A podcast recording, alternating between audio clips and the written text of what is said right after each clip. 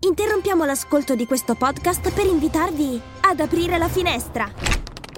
Marketing con vista è il podcast per scoprire tutti gli insight direttamente dagli esperti di marketing. Da quassù il panorama è scintillante!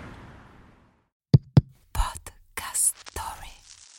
Il 22 gennaio del 1911 veniva inaugurato lo stadio più antico d'Italia. Wake up! Wake up!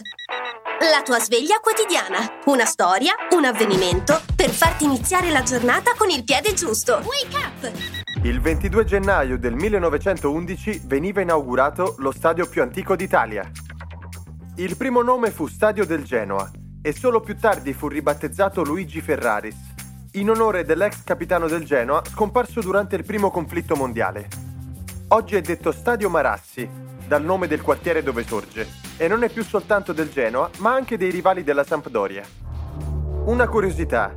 La tribuna riservata ai più calorosi tifosi genoani fu acquistata dal Genoa nel 26 per ben 20.000 lire e apparteneva ad un'altra società che qualche anno dopo diede vita proprio alla Sampdoria.